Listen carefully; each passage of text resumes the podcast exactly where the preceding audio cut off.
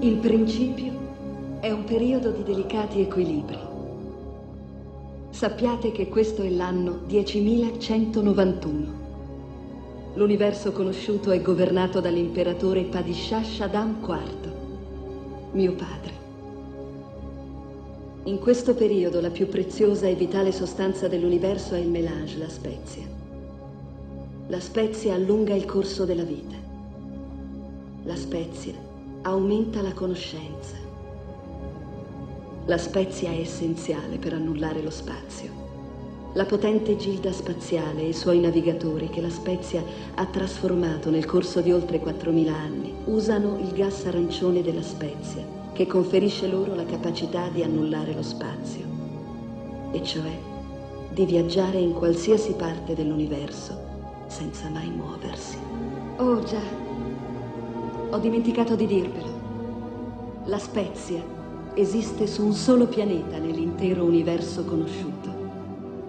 Un arido e desolato pianeta con vasti deserti Nascosta tra le rocce in queste zone desertiche vive una popolazione conosciuta come i Fremen, che attende, secondo un'antica profezia, l'avvento di un uomo, un messia, che li guiderà finalmente verso la vera libertà. Il pianeta è Arrakis, conosciuto anche come Dune.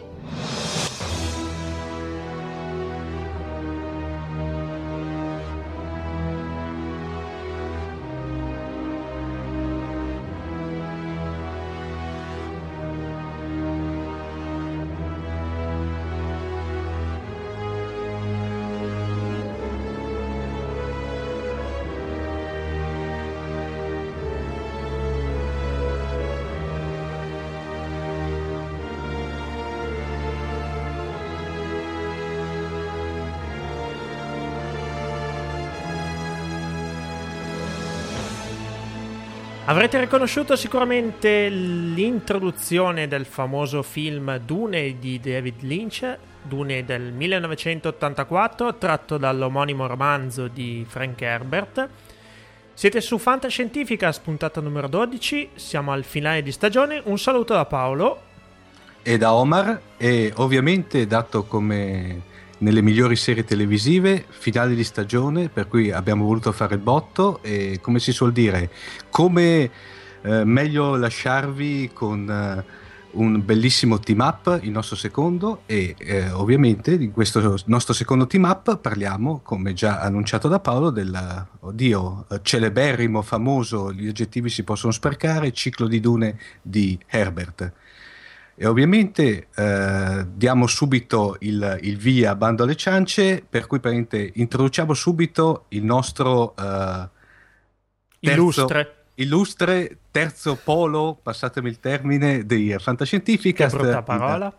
Eh, il professor Massimo De Santo non era voluta Max eccomi eccomi no, ero qui che ero indeciso se entrare a gamba tesa oppure aspettare che concludeste questa diciamo eh, lusinghiera introduzione e ho detto beh vediamo questi che aggettivi tirano fuori così terzo polo è molto di conseguenza.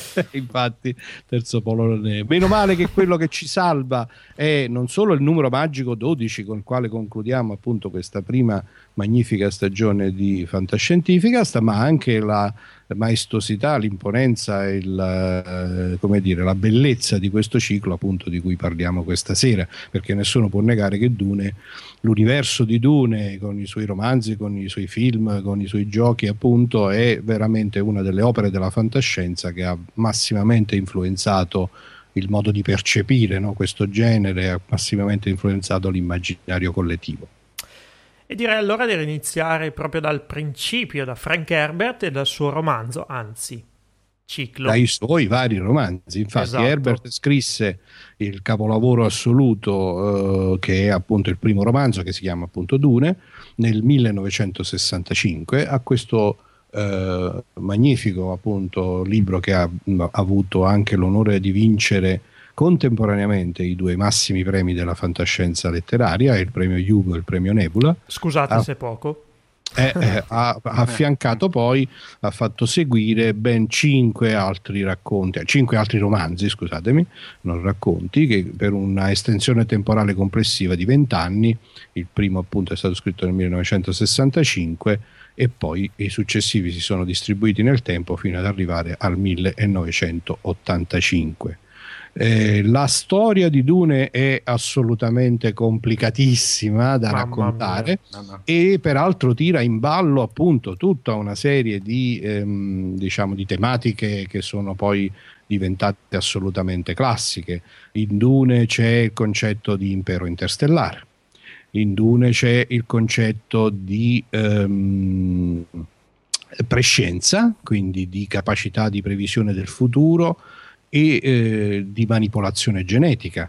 Eh, in Dune c'è il concetto di sette segrete che specializzano e che in qualche maniera condizionano l'evoluzione dell'umanità. Quindi anche in... strategie politiche. Strategie politiche. Il romanzo è bellissimo, Dune in particolare, appunto il primo, la capacità di Herbert di scrivere una trama multilivello con l'incrociarsi no, di, di storie che eh, che vanno dall'avventuroso al, appunto, al politico, al religioso. Ecco, una delle tematiche Mamma molto care ad Herbert sì. è eh, diciamo, il rapporto tra l'umanità e la divinità e come in qualche maniera l'uomo possa trasformarsi o ci sia all'interno del patrimonio genetico, diciamo così, dell'umanità, la capacità almeno potenziale di evolvere verso la divinità stessa. Ci sono una serie di tematiche che poi sono diventate addirittura, diciamo, scottanti nella nostra attualità, come quelle della clonazione, eh, del controllo mentale. Eh, non so più se ho detto tutto. Eh, eh, c'è sì, ho dimenticato una cosa che da bravo professore di digitaliano non, potrei, non, potrei, non devo assolutamente dimenticare, c'è la tematica della, eh, diciamo, del rapporto tra l'uomo e la macchina. Ah, eh, tra l'altro molto ben sviscerato, assolutamente, Mentat i Mentat, cioè i computer umani, nella, nel, nella serie di, raccont- di, romanzi di Herbert eh, viene tra l'altro citata questa jihad butleriana, questa guerra santa eh, che eh, è stata proprio condotta nel senso, nel senso pieno di guerra santa, proprio attraverso una, uh, un'incorporazione nel, nelle, nelle, tematiche religiose uh, della uh, sacralità della persona umana fino ad arrivare al punto di rifiutare qualunque tipo di tecnologia che potesse in qualche maniera mimare la capacità la, della mente umana stessa e quindi il rifiuto dei computer e la loro sostituzione con dei computer umani. Il tutto viene, diciamo, cioè come una sorta di, mi viene da dire colla, ma insomma, come una sorta di atmosfera, di gas che permea l'intera storia e tutti i livelli che abbiamo raccontato. Eh, il tutto viene tenuto insieme dalla presenza di questa, ehm, di questa sostanza misteriosa che è il melange, una spezia che viene prodotta eh, attraverso un complicatissimo ciclo ecologico su un pianeta, che è appunto il pianeta di Arrakis, eh, ho già citato qualche volta il mio riferimento a Jack Sadul con le sue storie della fantascienza. Sadul eh, nota argutamente che nell'intero romanzo di Dune, il primo, quello appunto famosissimo, non viene mai il pianeta chiamato Dune. Il, chiama, il, pianeta Dune in realtà è Arrakis, Arrakis. per l'intero romanzo viene chiamato Arrakis, non c'è nemmeno una volta la citazione di Dune, non si capisce, quindi inizialmente non si capisce bene perché eh, l'autore abbia scelto questo titolo. In realtà il romanzo eh, si sviluppa proprio attorno a questa idea eh, maestosa di, il, del controllo del ciclo ecologico di un intero pianeta, che è un pianeta eh, desertico, appunto, nel quale eh, quindi il problema principale è quello della diciamo, trasformazione dell'ecosistema in modo da consentire alla vita umana attraverso una serie di, ehm, come potremmo dire, accorgimenti, accorgimenti sì, metodologie sì, assolutamente eh, impressionanti nel dettaglio in cui riesce a spingerli Herbert stesso, eh, nella descrizione di come l'umanità si è adattata a questo clima ostile e come riesca a mettere in piedi un progetto millenario per la trasformazione del pianeta basato sull'accumulo progressivo dell'acqua. Eh, e come questo poi si intersechi con tutti questi altri piani che abbiamo raccontato e sostanzialmente con l'evoluzione dell'umanità incarnata dal personaggio principale del romanzo, Paul Muad'Dib, che ehm, nel corso del romanzo stesso prende progressivamente coscienza di essere un punto terminale dell'evoluzione umana eh, che non naturale, ma di un'evoluzione pianificata. Esatto. Eh, cioè esiste, cioè, cioè, sullo sfondo del romanzo c'è questa maestosa eh, opera di eh, modificazione genetica portata avanti da una di queste sette segrete e eh, il protagonista appunto nello svilupparsi della storia eh, prende coscienza di essere, di essere, lui il punto terminale di questa evoluzione, di avere in sé que- non più soltanto la potenzialità, ma proprio le capacità per prevedere il futuro e per quindi governarlo, indirizzarlo nella direzione che lui riterrà più opportuna. Colui Già che il... può essere in molti luoghi contemporaneamente. No, Aderak. Sì, esatto, impronunciabile. Ma... è veramente impronunciabile. Tra l'altro, una delle cose molto interessanti è eh, appunto proprio anche l'introduzione di una lingua, della lingua appunto dei Fremen, che è il popolo che eh, originariamente vive appunto su Arrakis, e di come queste parole siano in qualche maniera poi ognuna portatrice di un'intera tradizione millenaria di adattamento della razza umana alle comple- complesse condizioni ecologiche di, sì. di Du. Poi è un misto uh, sempre di arabo, sì. ebraico. Altro eh. è chiaro, eh, sì, perché Herbert poi disse esplicitamente che lui si era eh, ispirato, che l'idea eh, del romanzo gli era venuta eh, in effetti proprio dalla, ehm, dallo studio delle situazioni delle popolazioni terrestri in condizioni ambientali appunto di, di tipo desertico. E c'è una interessante intervista, introduzione su un suo discorso che mh, riportato integralmente nell'edizione Cosmo Oro del secondo romanzo del ciclo che si intitola Messia di Dune e che cito esplicitamente perché è peraltro il primo romanzo del ciclo che io ho comprato e letto mm. eh, l'11 giugno 1974. È iniziato dal secondo? Io ho iniziato dal secondo. E, eh, eh, eh, peraltro appunto il secondo mantiene assolutamente il fascino del primo anche se il primo è un assoluto capolavoro proprio in termini di storia. Eh, il modo in cui si sviluppa la storia del primo romanzo è mh, ordini di grandezza più imponente, più come dire, significativa del secondo, però il secondo romanzo invece mantiene comunque questo fascino profondo fatto di un modo di scrivere molto particolare, con appunto eh, un continuo passaggio dalla narrazione di tipo avventuroso in terza persona all'introspezione dei singoli personaggi, continue citazioni da, eh, tratte o da libri immaginari o, da citazioni di personaggi che tratteggiano no? come fosse un quadro impressionista, ci sono queste pennellate no? che fanno appunto scoprire la profondità dell'universo eh, di Dune e di questa incredibile, maestosa storia dell'umanità che Herbert traccia e che fa sviluppare letteralmente nell'arco dei millenni. Tra l'altro, se non ricordo male. No, scusate, ci siamo dimenticati di una cosa importantissima che chiunque abbia visto il film non può dimenticare: vai, vai. l'invenzione di questi incredibili vermi delle sabbie.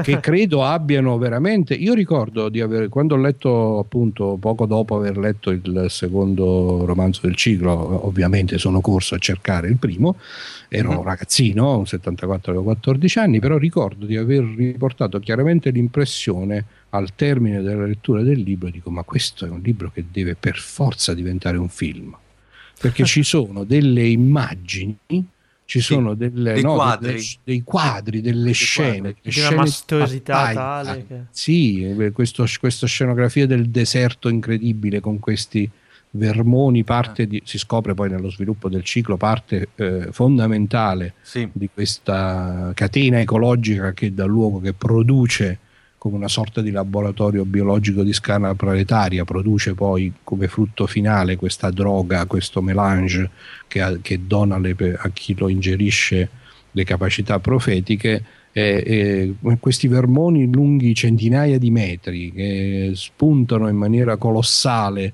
dalle sabbie che vengono poi utilizzati, cioè, alla fine del primo romanzo c'è una battaglia eh, veramente di proporzioni epiche eh, che poi parzialmente è stata ricostruita nel film eh, non con lo stesso spessore del romanzo, ma in ogni caso in maniera immaginifica molto piacevole. E questa battaglia, io ricordo che al termine della lettura di questa battaglia non potevi fare a meno di pensare, ma questo deve diventare un film. Tra l'altro, eh, Mark, eh. Ma, Max, lo sai che eh, in, eh, non so se eh, vi ricordate, i nostri ascoltatori si ricorderanno quel, secondo me, bellissimo film che è Beetlejuice di Tim Burton. Sì, sì, sì. C'è una citazione ai sandworms, ai vermi della sabbia, praticamente, in quanto Tim Burton era, una, era un appassionato sfegatato di, del ciclo di Frank Herbert, tra parentesi. Ma credo che veramente tanti registi mm. hollywoodiani abbiano riportato una profonda impressione diciamo, dall'opera di Herbert. Eh, Herbert peraltro appunto era capace di mh, come dire, eh, mescolare in maniera veramente eh, da gran maestro della fantascienza, ma ci vuole, eh, di mescolare l'avventura, quindi una storia che comunque porta in sé dei colpi di scena, eh, mm. battaglie, giochi politici, eccetera, eccetera, con questa profonda introspezione, cioè con sì. eh, poi il, la capacità di riportare il pensiero e l'evoluzione della personalità, i, i, dilemmi, i drammi, i problemi, le emozioni, l'amore e via così dei personaggi, che Tra è il tratto del grande scrittore. Sì. Sempre tornando ai vermi, sapete che anche il verme comunque è una figura leggendaria. Cioè, eh, cioè una figura leggendaria che dicono esisterebbe nel deserto del Gobi. È come ah, un po' come ah, il mostro di Loranes. Esatto, il, il, il famoso verme delle sabbie è una leggenda delle mm. popolazioni del deserto del Gobi. Ecco. Quindi a propos- a anche lì invece... citazioni eh. a, comunque di Herbert a, pre- a, piene mani a quella che è la, la tradizione, eh. se vogliamo, di, di, di vari popoli. A proposito certo. di, legge- di, leggende, Max, che tu sappia e, mh, fino a che punto può essere vera quella leggenda metropolitana che dice che in effetti Herbert abbia scritto, eh, diciamo, Dune, il Messia di Dune, che è concepito come un unico libro che però per motivi editorial commerciali è, sta- è stato... È, è stato diviso, in due, parti. diviso in due parti perché in effetti eh, che io ricorda fra i primi due e, e, dai figli di Dune in poi, al di là del lasso di tempo del, del, del, del gap de, cronologico, però in effetti sono completamente diversi. Assolutamente, sono d'accordo. Non so dirti se la leggenda in questione mm. abbia un fondamento, ma ecco, come dicevo prima, io nella lettura del secondo libro del ciclo ho riportato esattamente lo stesso senso di meraviglia, lo stesso fascino verso i personaggi eh, che c'è nel primo. Quindi sarei, mm. sarei, non sarei affatto stupito del fatto che siano stati non solo concepiti come un'unica storia, ma anche proprio scritti. Eh, probabilmente in termini di appunti, in termini di, eh, diciamo di sceneggiatura, vai, passatemi questo sì, termine, sì, no? sì. cioè delineare diciamo, lo sviluppo della storia come un tutto unico. Mentre invece gli sviluppi successivi, sì, c'è un cambio significativo di stile anche nei romanzi dello mm-hmm. stesso mm-hmm. Herbert, eh, dove si vede che lui ha voluto sviluppare fino in fondo l'idea, eh, quindi ha voluto continuare appunto su un arco temporale che peraltro poi nei romanzi che seguono appunto si sviluppa per migliaia di anni. Eh, ha voluto continuare quelle che erano queste tematiche fondamentali dello sviluppo dell'umanità, delle problematiche che potevano derivare eh, dalla, dalle battaglie del, a livello dell'impero galattico e così via. Però è come se un po' avesse fatto un'operazione un attimino più Uh, come dire, me- mentale, no? un attimino più mm-hmm. tecnica, no? perdendo sì. in parte quel fascino incredibile che invece contenevano le prime due opere. Ovviamente sto da questo momento in poi esprimendo pareri assolutamente personali. Certamente, appunto, l'universo di Dune è così eh, incredibilmente ricco di sfumature che gli sviluppi, almeno da un punto di vista teorico, sono assolutamente plausibili. Il figlio di Frank Herbert, Brian Herbert, in, con l'aiuto di un altro scrittore specializzato diciamo, in questo eh, tipo di collaborazioni, Kevin Anderson, ha poi scritto, ahimè, sia un lungo preludio nel senso di una serie di romanzi ambientati prima dei fatti raccontati nel ciclo principale uh-huh. e così come poi ha scritto un completamento della saga eh, principale, ovvero diciamo un epilogo. Bisogna dire effettivamente che Allora, i romanzi principali sono sei: Dune, Messia di Dune, Figli di Dune, L'imperatore Dio di Dune, Gli eretici di Dune e la rifondazione di Dune. Eh, l'ultimo, la rifondazione di Dune, devo dire che io l'ho letto con un crescente disgusto. Sì, eh, era Concordo. quello di Herbert, perché la storia si sfilaccia è come se a un certo punto davvero eh, lo stesso Herbert non prendesse più il bandolo della matassa. La scena finale dell'ultimo romanzo di Herbert, appunto la rifondazione di Dune, è addirittura quasi allucinante. No, no, scusa, volevo dire allucinogena, non allucinante. C'è una scena che sembra scritta sotto effetto di droghe allucinogene perché eh, diciamo veramente eh, tira fuori delle, delle cose stranissime. A me a un certo punto sembrata addirittura una citazione, ma non so fino a che punto vogliamo entrare nella trama per non svelare poi non togliere il piacere a chi volesse mm. leggere l'intera saga ma insomma poi magari sul nostro blog mi riservo di dire che eh, secondo me lì c'è una citazione a un'opera famosissima della fantascienza classica che rimane poi peraltro è la scena finale del, del romanzo e rimane completamente appesa cioè non si capisce assolutamente che diavolo voleva dire che cosa cioè, che sviluppi e il, fi- e il figlio comunque non è che ci ha provato. Il figlio ci ha provato. Eh, ci ha provato con appunto ben due romanzi successivi che sono rimasti non tradotti in italiano eh, e ehm, in realtà se uno io, eh, provo un, un, certo tipo di, eh, come dire, di sentimento ambiguo rispetto a queste cose perché se uno si legge a tavolino le trame uh-huh. inquadrandole rispetto al ciclo principale effettivamente eh, eh, sono state riprese le tematiche più importanti e portate ad un certo tipo di sviluppo. Se uno però poi si legge i romanzi, i romanzi sono veramente almeno dal mio punto di vista, assolutamente deludenti. deludenti. il ciclo viene concluso quindi con questo ottavo romanzo, diciamo, rispetto alla sequenza dei primi sei, no? eh, che eh, di fatto è come se fosse circolare, cioè ri, di fatto con una serie di eh, classici escamotage, no? i cloni che eh, vengono rigenerati con le memorie originali 5.000 anni dopo, si chiude in maniera circolare riportando sulla scena tutti i personaggi che erano presenti nel romanzo principale in Dune e, e finisce con diciamo, il peggiore dei lieto fine, se mi permette di dire così, nel senso che tutto quello che uno poteva aspettarsi, che insomma appunto Decade, eh, no, che poteva avvenire per far sì che tutto finisse a tarallucci e vino, di fatto mm. finisce a tarallucci e vino, quando invece il ciclo principale di Dune è un'opera maestosa da tutti i punti di vista, anche in termini della capacità di mh, comunicare dei sentimenti, delle sensazioni molto forti.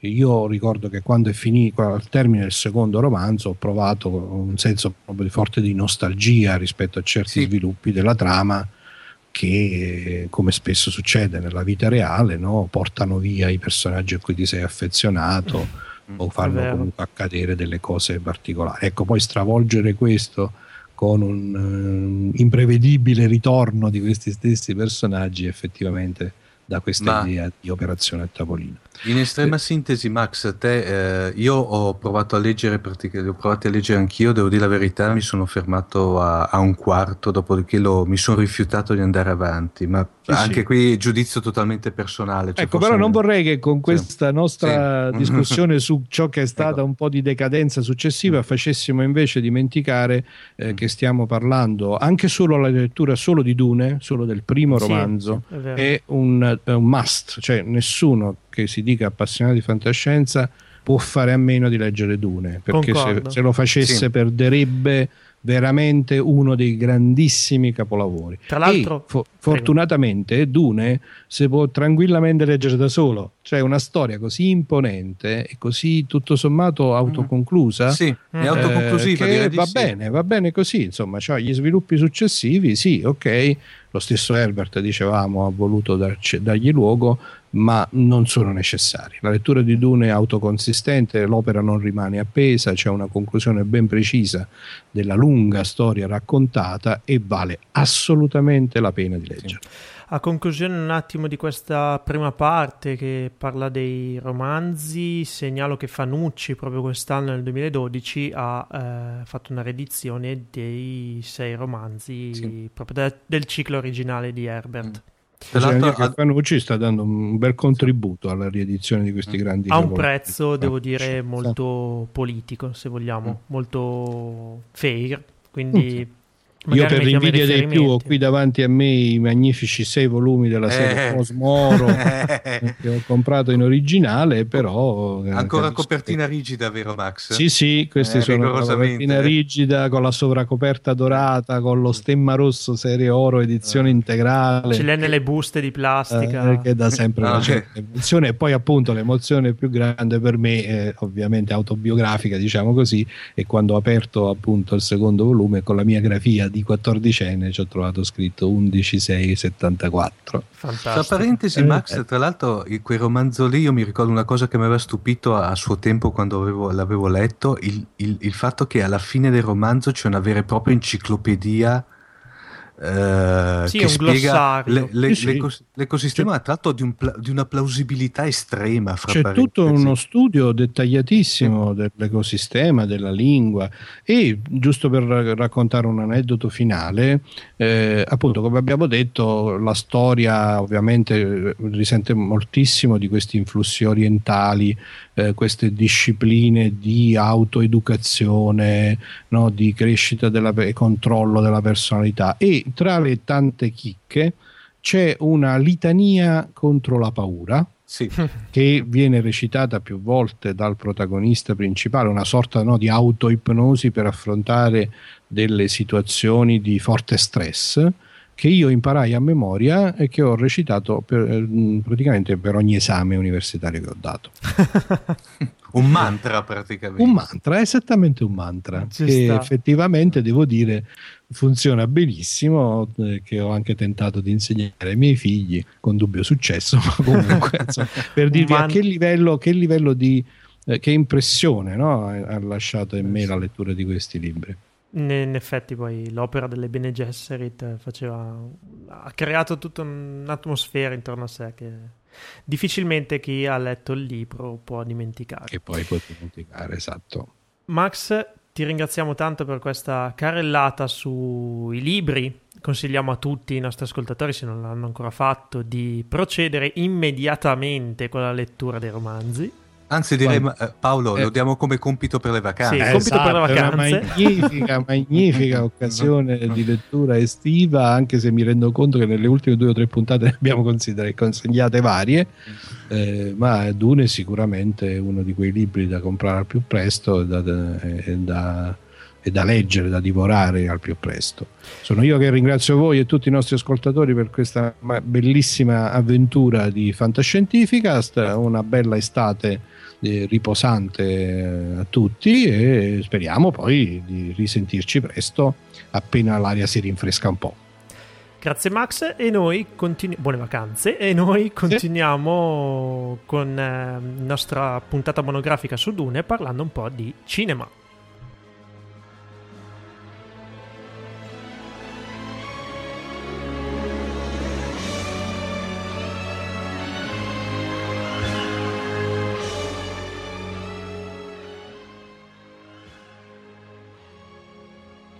Dopo aver introdotto l'opera letteraria, diciamo, di Frank Herbert con il nostro sempre attento, sempre grandioso Max De Santo, direi di passare a quello che è venuto direttamente dopo il libro, ovvero la trasposizione cinematografica a partire dal bellissimo film di David Lynch del 1984.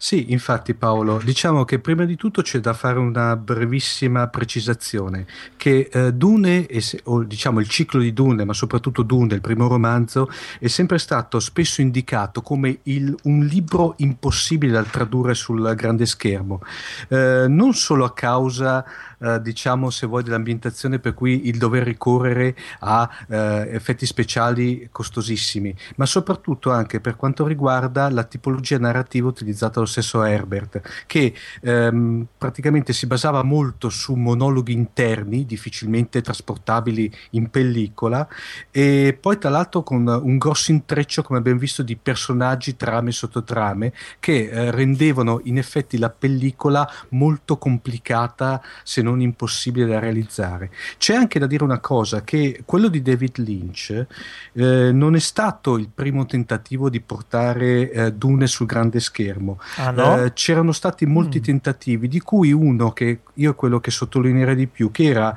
ehm, allo stato più avanzato, che era fatto da Jodorowsky, che per intenderci è l'autore della famosissimo film La montagna sacra, che aveva tra l'altro ehm, coinvolto diversi artisti, fra cui citandone due su tutti, Möbius e H- H.R. Geiger, per intenderci eh, il creatore di Alien. Chissà cosa ne veniva fuori. no. Sì, ma eh, tra l'altro poi devo dire la verità, io, eh, esistono su internet, in rete ci sono i storyboard fatti da Möbius e sarebbe stata una roba veramente, veramente grandiosa.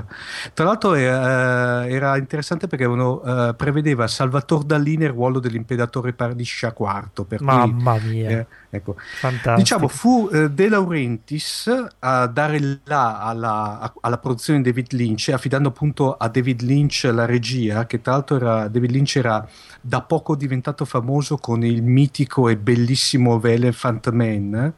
E, fra parentesi, tra l'altro, David Lynch non aveva mai girato film di fantascienza ed era, fra parentesi, eh, aveva rifiutato di girare Il ritorno dello Jedi perché, secondo uh, Lynch, era troppo influenzato, era troppo già definito dallo stesso Lucas. Mm. E David Lynch aveva messo come, diciamo, veto il fatto che lui voleva collaborare direttamente con Herbert, che era ancora in vita, per la stesura della, della, della sceneggiatura.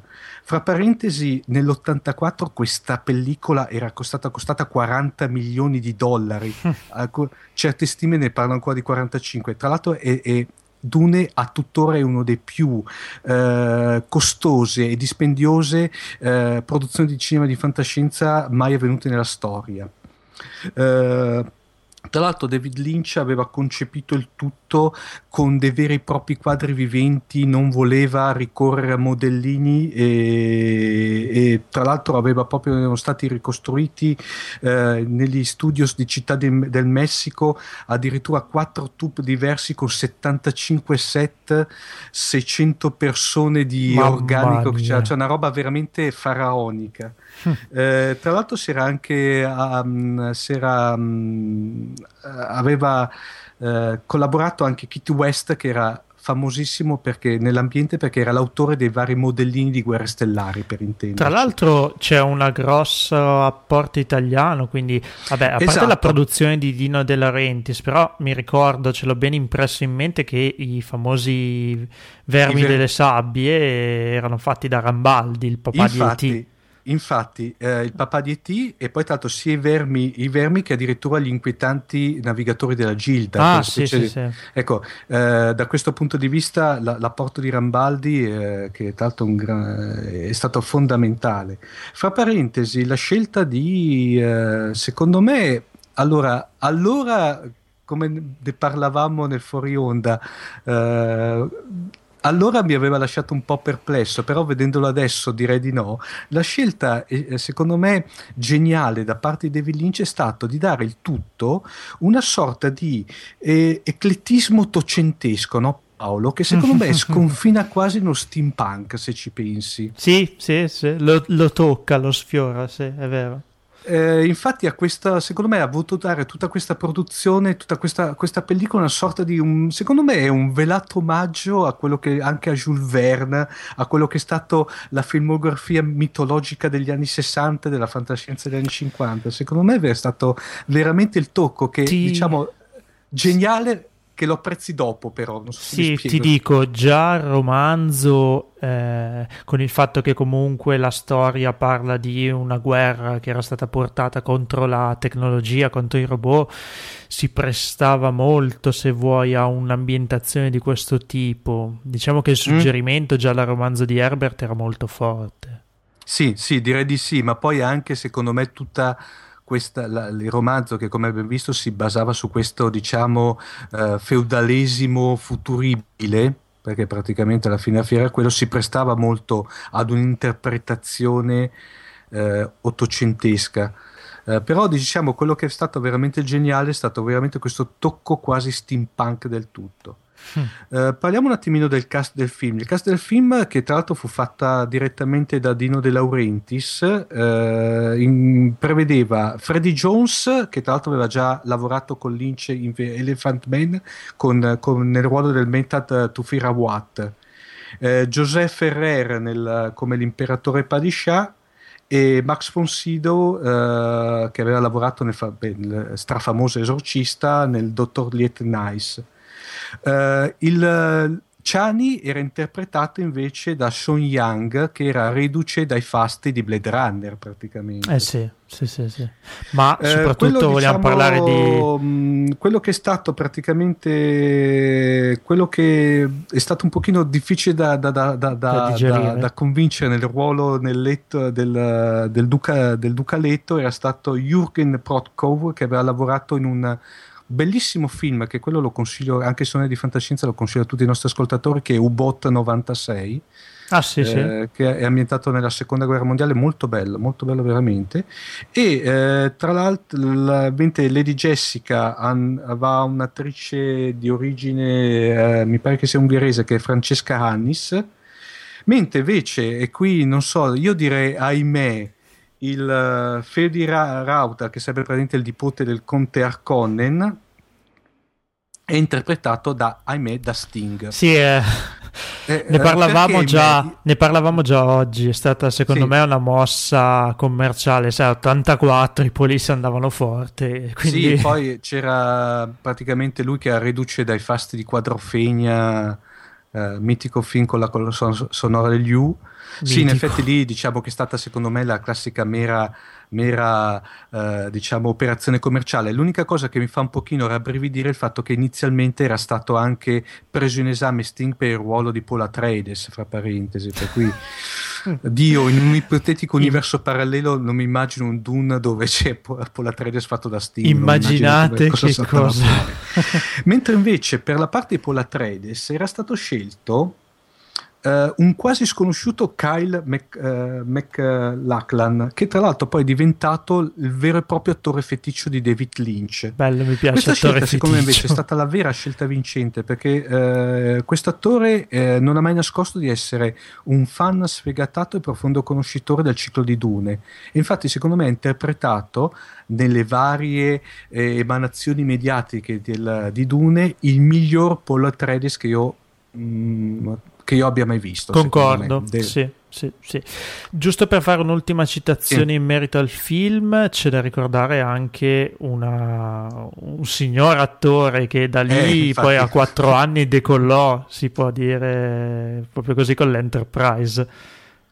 Esatto, diciamo che nelle, nelle, nelle parti di Gurney Ale, eh, Alec, che, che era il famoso menestrello maestro d'armi, esatto. c'è un quasi esordiente cinematograf- cinematograficamente parlando, Patrick Stewart, per cui Jean-Luc Picard, comandante dell'Enterprise D per intendersi. E qui ci leviamo il cappello. Eh, che ricordiamo che eh, Patrick Stewart ha dei trascorsi eh, come attore teatrale shakespeariano di estremo alto livello. Eh. Sì, sì, sì. Eh, sottolineo anche che c'era anche una microparte fatta da Silvana Mangano, che tra l'altro è attrice italiana nonché moglie di De Laurentiis, nella parte della reverenda Madre Ramallo. Eh, diciamo che... Ah, poi eh, colonna sonora importantissima fatta dai Toto e da Brianino, secondo me bellissima la colonna sonora. E anche qui ci leviamo il cappello il film, davanti Paolo, a tutte e due. Dato, eh, il film diciamo che fondamentalmente è stato eh, costato molto, Uh, subito dall'uscita non, un, non, ha avuto un grande feedback di ritorno. Uh, però, come posso dirti, il tempo le ha reso giustizia, infatti adesso viene considerato eh, dopo diciamo l'avvento dell'home video qualcosa di veramente cult. In effetti il film vale veramente la pena. Io l'ho molto rivalutato dalla prima, primissima volta che l'ho visto al, al cinema. C'è tra l'altro da dire una cosa che mh, mm, diciamo grosso modo ovviamente tenuto conto della complessità della trama, il film è molto lungo. L'unica differenza che c'è notevole che vengo, eh, rispetto al, al, al, film che vengono tirati in ballo questi oddio, moduli stranianti, che è una sorta di arma segreta degli Atreides. Eh, che le fa vincere in fondo la battaglia contro, contro l'imperatore. Sì, è vero, era, non era neanche accennato. No, proprio nel, nel, nel, romanzo non c'era assolutamente. No, Secondo no, me no, è il classico Deus ex machina per tirar fuori per diciamo velocizzare un attimino la trama e dare un pochino più di azione diciamo se, se ce ne fosse stato bisogno eh, una, cosa, eh, una, cosa, che c'era da dire che ne parlavamo sempre nei nostri famosissimi fuori onda il fatto la famosa leggenda metropolitana della famosa director's cut no? sì in effetti eh, circola questa famosissima questa diciamo leggenda che sembra che praticamente ci sia questa misteriosa, che tutti l'hanno vista però è introvabile, versione integrale di 5-6 ore di durata, Paolo. Immagino collassi. A, a, riguardo, a, riguardo, Paolo, ci sono anche que- delle voci che dicevano che contemporaneamente erano stati girati eh, sia Dune sia il Messia di Dune contemporaneamente e quella versione che noi abbiamo visto era fondamentalmente una sorta di mix fra le due cose poi eh, decurtato ulteriormente. Eh, l'unica cosa invece certa che che c'è, che questa è veramente certa, c'è una sorta di director's cut, però non ufficiale, tanto che David Lynch l'ha rinnegata questa versione che diciamo dura intorno alle tre, uh, più di tre ore e eh, infatti è, pubblic- è, reperibile tranquillamente nel, nel mercato non video però è marchiata non come David Lynch ma con Alain Smith Alain Smith è una sorta di pseudonimo che viene utilizzato ad Hollywood dai registi che non vogliono comparire con il proprio nome. Quindi è una versione trafugata No, più che trafugata è stata rinnegata, abiurata da parte di David Lynch. Evidentemente, secondo me, gli hanno fatto un'operazione senza l'avallo ufficiale di David Lynch, l'hanno pubblicata e dopo mm-hmm. David Lynch si è incavolato. Vabbè, trafugata, possiamo dirlo. Sì, eh... sì diciamo di sì. Beh, tanto di cappello comunque è una dopo... produzione sì, italiana, perché comunque bisogna dirlo che la produzione italiana è forse l'ultimo film di fantascienza italiano, sì, direi, uno dei soli. Direi direi di un certo livello, di una certa importanza. Comunque il film veramente adesso vedendolo col seno di poi, con un po' più di anni di fantascienza sulle spalle, direi che è veramente notevole. Certo che, che conviene vederlo dopo aver letto il film, anche perché ci sono certi punti in sospeso all'interno del, del film che eh, se uno diciamo non ha, non ha letto il libro rimane quantomeno un filino perplesso, ecco Paolo, non so se sei d'accordo. Sì, sì, in effetti sì. Poi dal film siamo passati ai tempi più moderni a un rifacimento a puntate.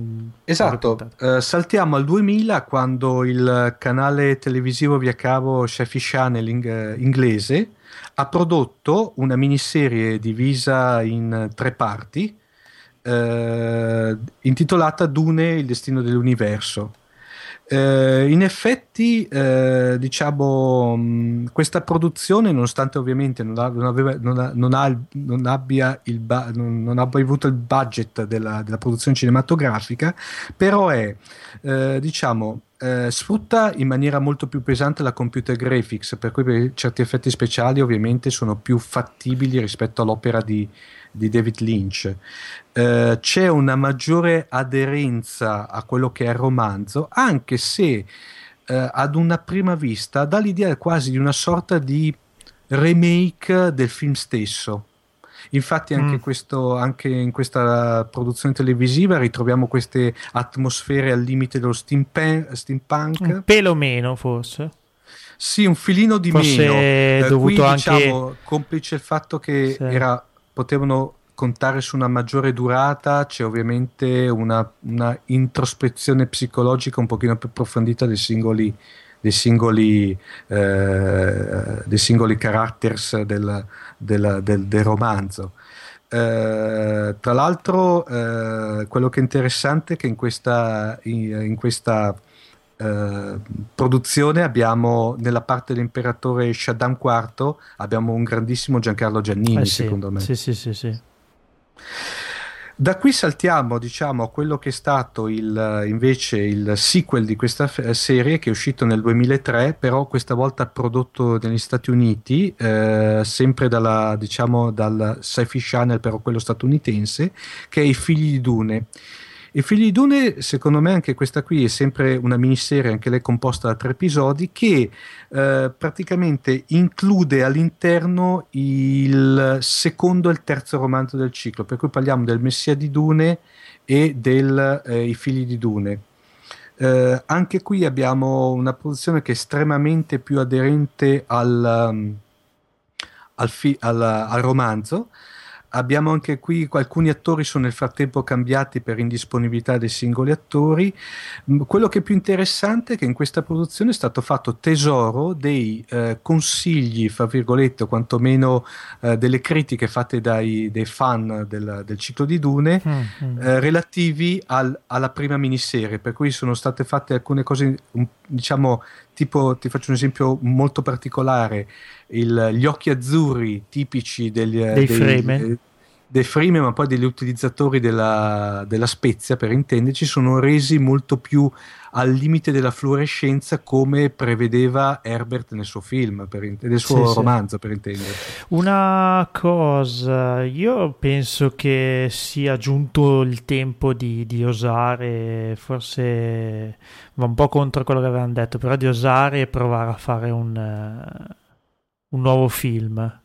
Dici Io direi di sì, Paolo. Dici no? ri, eh, guarda, ricollegandoci al nostro, ti ricordi al nostro primo team up, quello dedicato a sì, Starship Trooper? Certo. Secondo me, eh, Dune, che, che, ne dicono, anche lui secondo me ha, una, ha un plot, un qualche cosa di estremamente cinematografico. Uh, secondo me se si percorresse la strada è quella della miniserie o della trilogia e farla veramente aderente al libro, secondo me verrebbe fuori veramente una ma senza cambiare niente, cioè facendo un, un, una trasposizione no, uno no, uno, come si suol dire. Voglio no? dire, fai un'operazione come quella che hanno fatto con uh, Il Signore degli Anelli, che sì, ovviamente ha avuto delle decurtazioni, però è venuto fuori una signora trilogia. Secondo me abbastanza aderente a, al romanzo, tutto sommato la stessa cosa potrebbe essere fatta con Dune in questo momento. Sì. Una trilogia avrebbe senso di esistere, forse avrebbe anche eh, quel, quella richiesta di mercato minima da, da, da, consentirne il successo. Ecco, magari non datelo in mano a GG Abrams, vi, vi scongiuriamo. Sì. No prendete un regista, non lo so, no. ma chi ci vedrà? la prima cosa che fa praticamente, prima di tutto, fa assorbire du- eh, Arrakis da un buco nero. chi ci vedresti no, tu? So. Eh, questa è una bella domanda Paolo, è molto difficile secondo me da, individuare il regista adatto a un'opera sì. del genere. Facciamo una cosa, sì. lanciamo un bel sondaggione allegato all'episodio e lasciamo ai nostri ascoltatori il fantaregista, diciamo, per un, sì. probabile, un possibile remake di Dune in futuro, insomma. Potrebbe okay. essere una bella idea.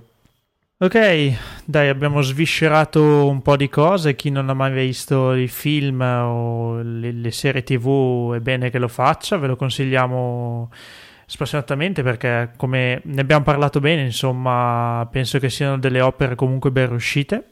Sì. E adesso direi di passare ad una nuova rubrica. Passiamo al nostro bar di prora da un deserto all'altro.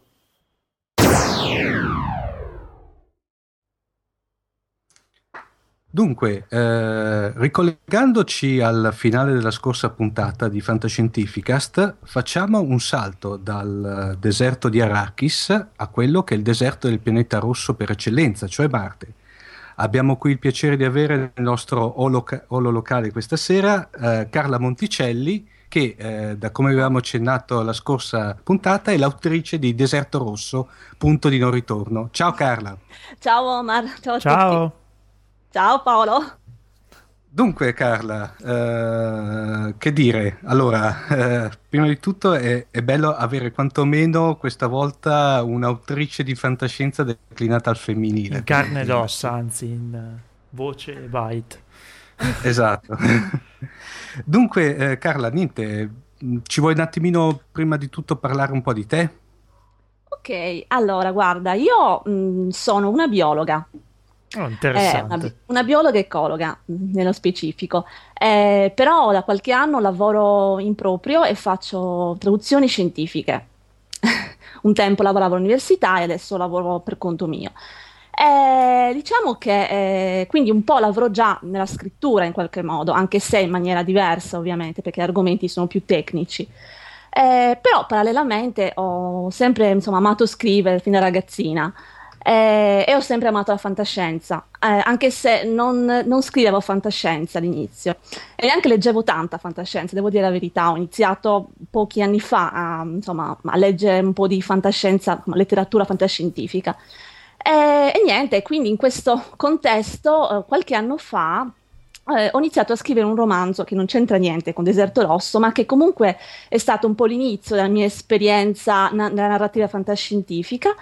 Eh, che però an- ancora non, non, ho pubblicato. Eh, e poi alla, fi- alla fine di quest'anno scorso ho terminato questa prima stesura e all'inizio di quest'anno a gennaio, eh, ecco che appunto ho, ho, iniziato a scrivere Deserto Rosso. Quindi il salto da lettrice a scrittrice è stato anche abbastanza breve, diciamo, da lettrice eh, di fantascienza. Praticamente sì, sì, effettivamente, anche se devo dire la verità che insomma, più di dieci anni fa, alla fine degli anni 90, mi cimentavo nelle fanfiction di Guerre Stellari, perché io sono una fan ah, di Guerre Stellari. Ok, ok. Quindi, insomma, proprio, non ero proprio a digiuno, ecco, di scrittura fantascientifica, però chiaramente scrivere qualcosa di completamente inventato è un po' diverso. Eh beh, immagino. E, sì. Chiaramente basarsi su un universo già creato da qualcun altro. e questo, insomma, sì, più o meno quello che sono io, ecco, diciamo, in poche parole. E allora, la, l'uscita di Deserto Rosso è recente, sì. Eh, parlaci un attimo di questi primi momenti, diciamo, dall'uscita del libro, come è stato il riscontro, come te la stai cavando come autrice di fantascienza, insomma. Devo dire abbastanza positivo. Io eh, ho autopubblicato, sono autrice indipendente, quindi è chiaro che ho dovuto fare tutto da me, sia a livello di preparazione, sia dopo la pubblicazione, anche a livello di promozione. Però devo dire che, che mi sto abbastanza divertendo, ecco, in questa fase. Ho dovuto imparare un po' tutto, ecco. Eh, eh, mi sto divertendo parecchio perché comunque ho fatto una serie di eh, insomma, incontri virtuali con tante persone, ho, fatto, mm, ho scritto eh, guest post, ho partecipato a interviste scritte. Eh, I risultati sono abbastanza buoni, devo dire, tutto sommato, considerando che comunque eh, la fantascienza, diciamo che in Italia è un po' di, un po di nicchia, diciamo, in certo eh, senso, sì. eh, e quindi il numero di le possibili lettori è abbastanza ridotto. Eh, però devo dire che mm, insomma, sono contenta per il momento, insomma, sono appena iniziato, ma sono abbastanza contenta. Che bello sentirtelo dire. Ed è solo elettronico, giusto attualmente? Sì, perché è un sì, romanzo. Sì, sì, solo, solo in ebook perché è abbastanza corto. Eh sì. Penso che. Insomma... Poi è un romanzo un po' particolare, già ne accennavamo nello scorso episodio, nel senso che è particolare perché esce a puntate, proprio come. Sì, un... esatto. È suddiviso in quattro parti eh, che sono gran, grandi quanto una, un racconto lungo, una novella, nel significato anglosassone di novella. Eh, la prima appunto è quella che è uscita, eh, l'ho scritta lo scorso gennaio, poi insomma tra i ritiri vari è uscita a giugno. La seconda sto scrivendo adesso eh, dovrei, dovrebbe uscire dopo l'estate, insomma appena è pronta praticamente. L'intenzione è co- terminare fra, fra, un annetto circa con la quarta, quindi la terza all'inizio dell'anno prossimo e la quarta fra un annetto circa. Sì, in, in, effetti è un format un po' particolare. Io ho avuto la fortuna di, di leggere la, la, prima parte, che poi tra l'altro conclude proprio come nella migliore del serial, praticamente con, eh, come dire il colpo Blo- di teatro. Sì, rimani lì bloccato, come dire, come è già finita. Non, eh sì. verità, in, in, effetti è molto, è molto, particolare come romanzo, devo dire la verità. Magari ne accendiamo un attimo, Carla, senza ovviamente dare sì. né troppi spoiler. Certo, che se no... Sì. allora, dunque, eh, diciamo che la storia si apre così all'improvviso con questo personaggio, la protagonista, eh, che si chiama Anna Persson, che è una esobiologa svedese che eh, si trova su Marte con un equipaggio eh, che praticamente è nato su Marte per rimanerci per il resto della vita eh, per svolgere diciamo, all'interno di, mm, dello, della stazione in cui si trovano e intorno ad essa una serie di ricerche scientifiche, con una sorta di inizio di colonizzazione del pianeta. Però la storia si apre con lei che all'alba, da sola di nascosto, esce dalla stazione e si avventura eh, nel deserto così, ehm, senza, diciamo, almeno così sembra, una meta ben precisa. E pian piano lei inizia a ricordare cosa è successo prima. Eh, e mh, con i, tramite i suoi ricordi noi eh, capiamo ehm, che in realtà eh, sono successe diciamo, mh, diverse cose, anche se non, non specifica esattamente eh, cosa, all'interno della stazione in questi mille giorni in cui eh, lei si trova appunto su Marte. Eh, non diciamo esattamente cosa è successo perché se no eh, no, no, no, fermiamoci prima mi raccomando niente e, e, poi appunto ci, ci, ci, racconta ci mostra anzi una serie di avvenimenti avvenuti anche nel, diversi anni prima che alla fine l'hanno portata fino a trovarsi appunto lì su Marte in quella particolare situazione. Direi di fermarci qui un attimo con la trama. Ti faccio una domanda un po' sì. a bruciapelo. Sarà sì. semplice non farsi influenzare dai feedback dei lettori nella stesura della seconda parte? Eh, in realtà mh, mm, la mia intenzione era anche di farmi influenzare in qualche modo, cioè ah, chiaramente proprio... ah, okay. esiste, eh, ho già in mente tutto fino alla fine, è chiaro. Però è interessante proprio questo, questa parte interattiva del fare una storia a puntate, di poter leggere il feedback prima che sia finita per capire un po' mh, cosa piace, cosa non piace, eh, cosa vorrebbero vedere dopo e cercare un po' di farmi influenzare magari a livello non, non proprio cosciente, ecco, nella, nello sviluppo appunto del seguito. Ok, qui è voluta. non farmi influenzare a livello cosciente mi piace, nel senso che comunque allora comunque terrai più o meno la barra dritta su, su, molte cose, immagino. Sì, sì, no, assolutamente. Più, vabbè, chiaramente nel, nell'immagine della storia non ci sono tutti i dettagli, c'è diciamo una mappa, ecco, però è chiaro che poi man mano nello scrivere un po' i personaggi mi parlano, diciamo, in qualche modo, e quindi eh, la storia un po' si scrive da sé. E l'influenza di, di chi l'ha letta e di chi l'ha commentata in qualche modo penso avrà qualche, qualche effetto. Non lo so, vediamo come viene. Eh, io... Ascolta Carla, la, sì. la domanda è d'obbligo, eh, ma eh, quanto eh, c'è di te in Anna? Era ovvia. eh, eh, Sacrosanto. Diciamo quasi niente. Mm, a parte il fatto che lei è un'esobiologa e io sono una biologa, vabbè, mm-hmm. ma questo è incidentale anche perché mh, mm, sarebbe stato un po' difficile parlare di un, boh, che so, un, un ingegnere, anche perché io ne capisco poco. eh, e il fatto che sia una donna, ovviamente, per il resto quasi niente. Eh, ho cercato di creare un personaggio mh, mm, che mi si distanzia da me parecchio, anche perché poi il bello è proprio quello, cioè inventare dei personaggi, medesimarsi in personaggi che sono molto diversi da me. Eh, e devo dire che per certi aspetti non mi piace neanche tantissimo come persona, ammetto. Fa delle co- ha degli atteggiamenti un po' strani. Ha descritto la sua nemesi. No. Eh, sì, sì, no, è un po' troppo estrema nel, nel, nei suoi comportamenti, insomma, poi non, posso dire dettagli, dei dettagli, insomma, non è il caso. chi legge scoprirà. Allora, un ottimo libro, vogliamo dirlo, da spiaggia, per chi ama la fantascienza, o eh, comunque anche, una sì, bella certo. lettura certo. leggera, perché sarà puntate, quindi sì. magari diamo qualche coordinata per uh, i nostri ascoltatori. Cosa dici? A allora, livello guarda, di acquisti, parlo io? Parla Paolo, chi parla? No, no, no, no, no vai tu Carla, volevo lasciarla a te la... Allora, io mh, mm, vi dico il mio sito, il mio sito dove trovate tutto praticamente su di me e sul libro, che è www.anachina.net, Anachina con la K, intanto lo metteremo di Star Wars. Eh, il, il, questa prima puntata si chiama appunto Deserto Rosso, punto in non ritorno, ed è in vendita su, su Amazon eh, ma si trova anche su Apple, e su Kobo e su altri store internazionali, o insomma un po' dappertutto. Eh, costa um, appena 89 centesimi, quindi insomma vale la pena tentare magari per vedere se piace. e, e niente, tutto qui. Grazie Direi mille che dopo Paolo metteremo poi tutti i vari link nelle note ah, dell'episodio. Sicuramente, punto. quello sì, ma poi Carla sarai la benvenuta anche in futuro qua a Fantascientificas, quando vorrai, quando potrai, assolutamente, i microfoni saranno aperti. Grazie. Noi ti ringraziamo tanto per uh, questa descrizione, ti facciamo Grazie. un grosso in bocca al lupo. Crepi. Insomma, a risentirci a presto. Grazie. Ciao. Ciao. Ciao. E dopo aver parlato di Deserto Rosso, romanzo di Carla Monticelli che ancora vi consigliamo e come ho detto metteremo tutti i riferimenti nelle note. Finalmente torniamo alla mia rubrica dedicata ai videogiochi. Dato che oggi parliamo di Dune, diciamo che il panorama dei videogiochi, anche se concentrato nell'arco di sei anni, è stato abbastanza eh, fiorente, possiamo dire così. Mm?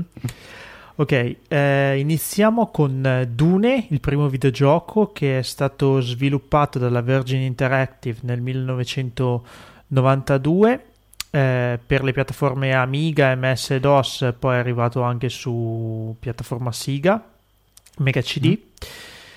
Diciamo che eh, era un gioco un po' singolare, un po' diverso poi da titoli che si sono seguiti riprende le vicende del romanzo del 63, ma soprattutto si ispira al film di David Lynch del quale ampiamente abbiamo parlato e come si sviluppa il gioco. Diciamo che il gioco ripercorre eh, le vicende di Paul Atreides e della sua casata dall'arrivo sul pianeta Dune fino alla conquista del, di Arrakis eh, e pres- la presa dalle mani delle, della casa degli imperiali.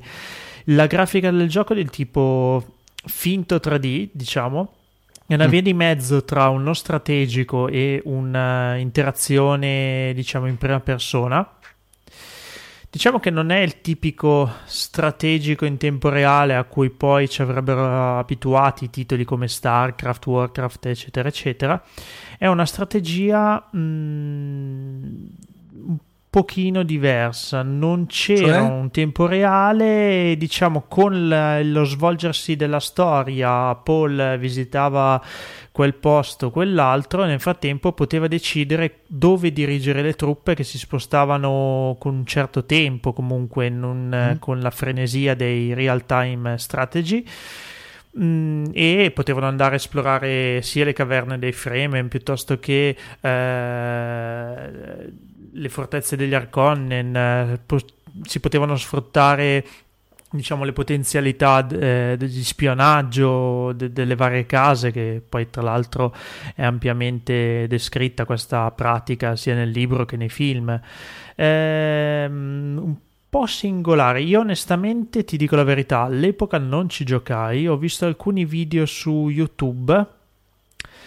Mm, L'ho trovato un pelo statico, forse in quel tempo già esistevano giochi un pochino più movimentati e in effetti non è che ha avuto un grandissimo successo, oltre al successo dovuto al film, diciamo che poteva essere sviluppato forse un pelo meglio, infatti vabbè, devo dirti, la Virgin Interactive non è mai stata un, un grosso produttore di videogiochi, possiamo dire così. Mm, nel senso che dopo qualche titolo per Amiga tra, a cavallo tra gli anni 80 e 90 nel 2001 diciamo che ha smesso perché è stata ceduta a, un altro, a un'altra software house Invece le cose cambiano un pochino con Dune 2. Dune 2 veramente è uno di quei giochi che, eh, possiamo dirlo senza tema di smentita, ha fatto scuola. Ha fatto sì. scuola perché si tratta forse del primo vero esempio di videogioco strategico in tempo reale, real time strategy, quello che ho citato prima. Diciamo che in questo caso era proprio una gestione delle truppe e delle milizie e dell'economia di Casa Trades su Arrakis, gestione della estrazione di spezia, del, delle difese, del, sempre diciamo eh, con il fine di, di, rovesciare la casa Arconnen piuttosto che altri nemici viene introdotta una nuova fazione che è la casa di Ordos che tra l'altro viene sì. citata in uh, alcuni libri successivi ma in realtà nasce da questo videogioco eh, si vedono per la prima volta in un videogioco strategico ed è singolare perché me lo ricordo, era molto carino, le cosiddette mietitrici e le, sì. le ali trasposto. Sì, C'era proprio una strategia. Nel, nel, film, nel, film, praticamente si intravedono ma non in maniera molto dettagliata. Sì. Io me lo ricordo quello del, del, videogioco che si vedevano in maniera un pochettino chiara. più sì, sì, abbastanza sì, limpida. Poi proprio era parte della strategia del gioco, ovvero mi metto a estrarre la spezia finché non arriva un verme che decide di, di spazzare via tutto quello che trova. Era molto, molto bello, molto singolare. La casa editrice di questo videogioco era sempre la Virgin Interactive, però lo sviluppo era stato fatto da eh, un'azienda chiamata West- Westwood Studios, che eh. più ricorderanno per un titolo molto di successo che forse nasce in qualche modo da, da, questo esperimento, questo bellissimo esperimento che è Dune 2 Battle for Arrakis, ovvero Command and Conquer. Command and Conquer, che anche questo sarà un videogioco di cui dovremo parlare però poi in tutte le sue sì, eh. declinazioni, insomma. E eh, dicevo, questo era stato il primo RTS e da qui, senza dirmi smentita, poi Blizzard ha creato il suo Warcraft, eh, poi Starcraft, poi tutta una serie di videogiochi che hanno costruito, il vero, costruito in maniera vera e propria il genere. E come RTS anche qui diciamo vengono introdotte alcune cose che eh, hanno fatto scuola, ovvero l'albero tecnologico, che ormai è un must di qualsiasi strategico.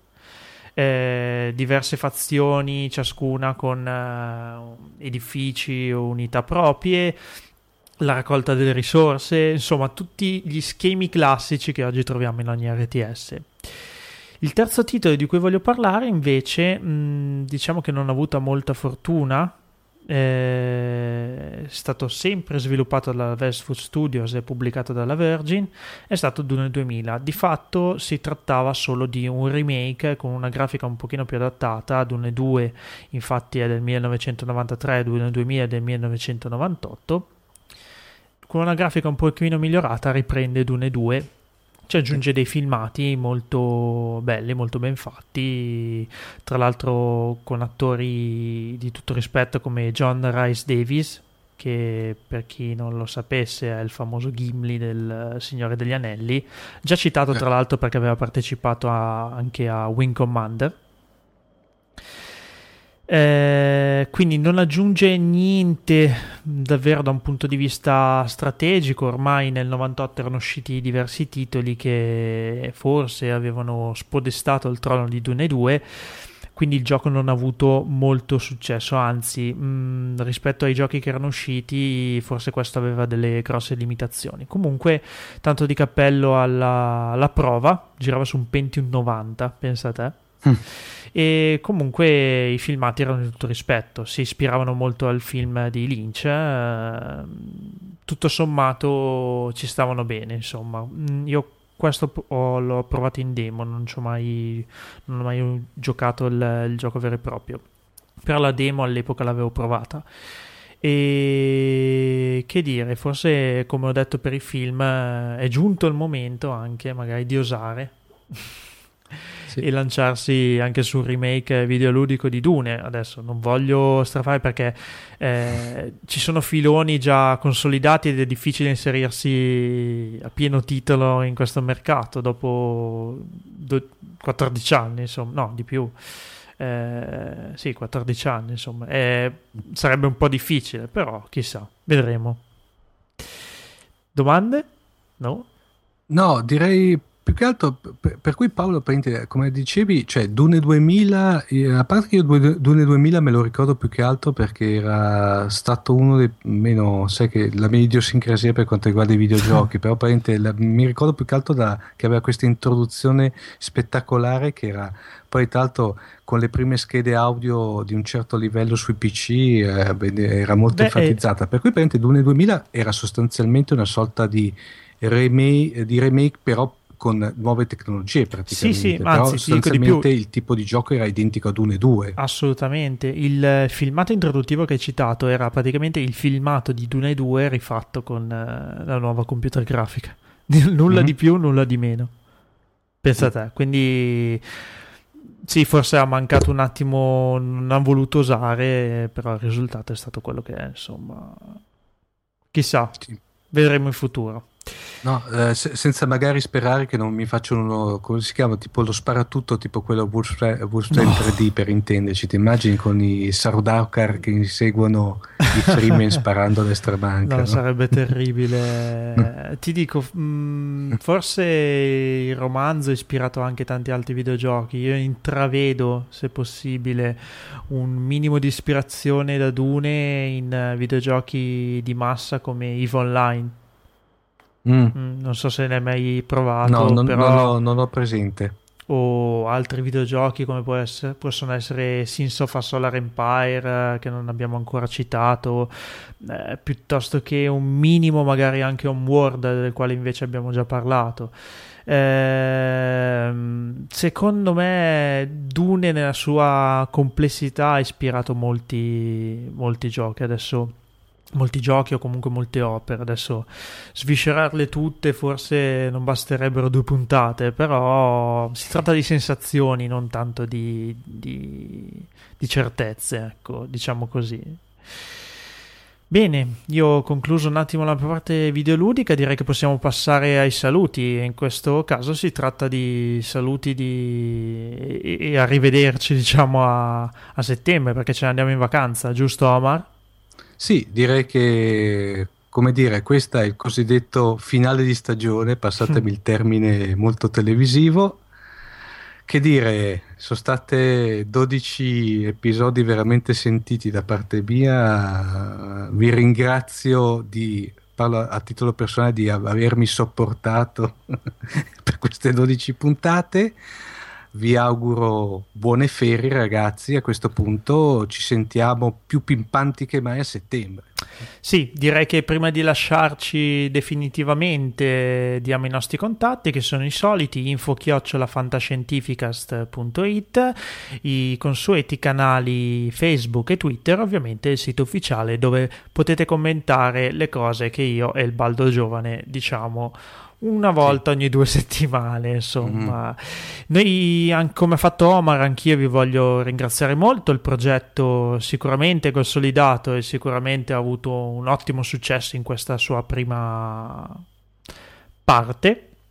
Ripartiremo a settembre, le novità in cantiere anche in questo caso sono tante.